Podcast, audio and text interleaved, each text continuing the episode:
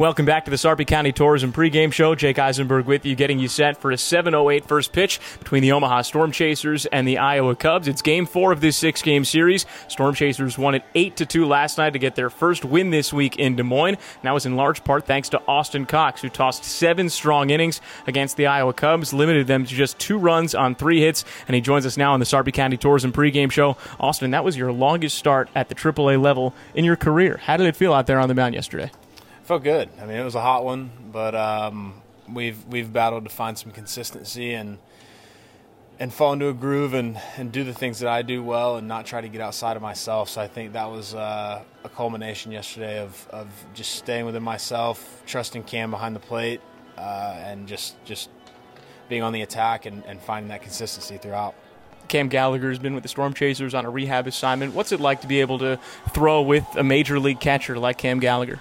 Well, Cam's really smart back there. Um, he is very experienced. He knows how to read batters, how to put together a game as as a whole, and really help a starter through the game when you have your best stuff, when you don't have your best stuff. Um, I think he's been able to do that every time I've thrown with him.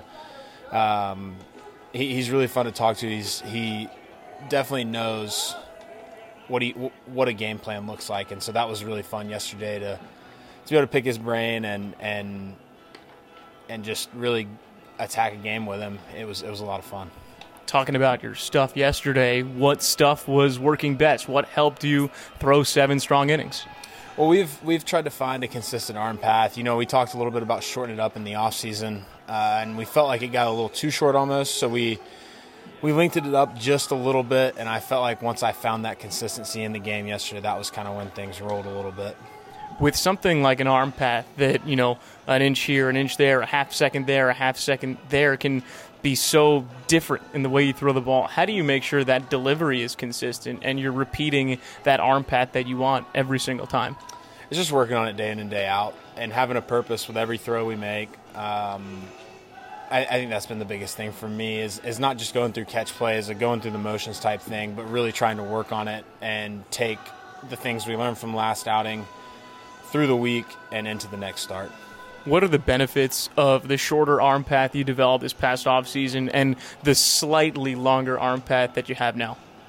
I think it's it's a consistency thing, finding your release points more consistent and something that you don't have to work to find your release point day in and day out. It's it's a lot more consistent day in and day out, and I think that's been the biggest biggest factor for me chatting here with Austin Cox in the Sarpy County Tourism pregame show. First pitch at 7:08 tonight between the Omaha Storm Chasers and the Iowa Cubs.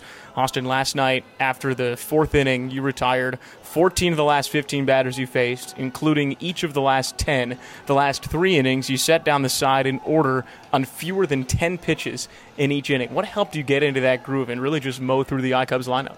Well, Clay and Casty were getting a lot of work out there at uh, third and short. They're, they made some really good plays behind me, and, and I think it just comes down to trusting those guys that you know make your pitch, and those guys are going to make the play behind you. Ali had an incredible play out and right, um, and I think that without those guys making plays behind me, there's no way that I get through those innings with with as few pitches as I did. But they, they were working back there, and I, I can't talk enough about how well they played behind me last night. Yeah, 88 total pitches through seven innings. It was nine pitches in the fifth, six pitches in the sixth, and seven pitches in the seventh. And the only way you're going to do that is by pitching to contact because you only had two strikeouts the whole game.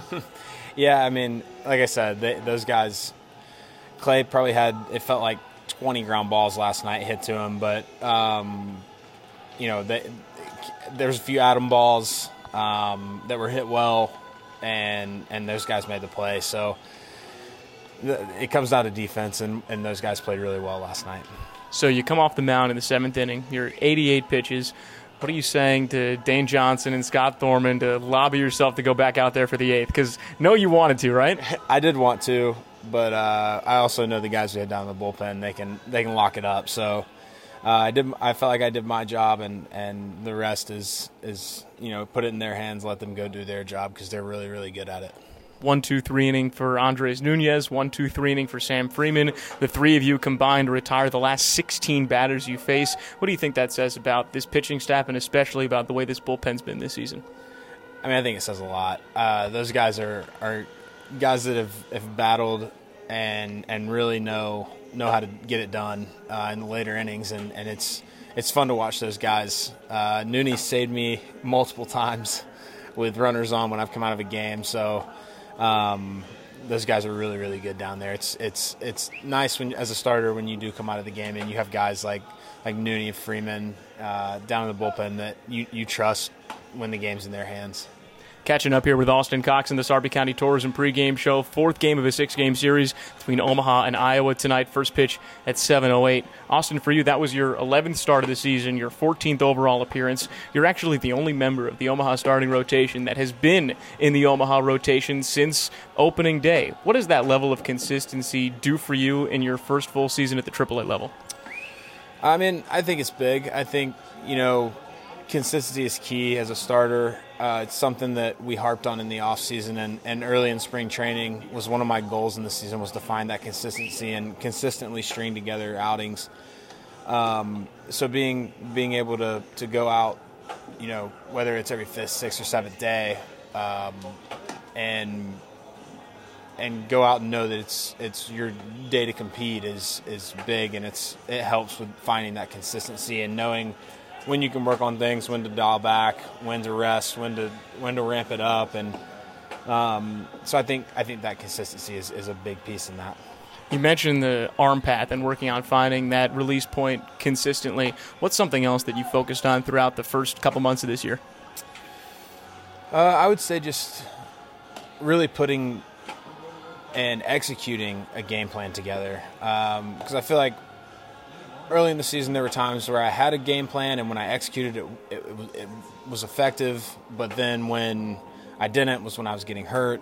And so finding that again consistency with game plan and executing the game plan, um, and and sticking with and uh, for lack of a better way, just executing um, because it really does come down to that execution of the game plan we put together and, and the, the studying of a lineup and, and when you go out and you can execute it, that's when that's when things kind of find that consistency and, and start to go for you. So I, I really felt like it was it was executing and then the arm path were kind of the two big focuses for me.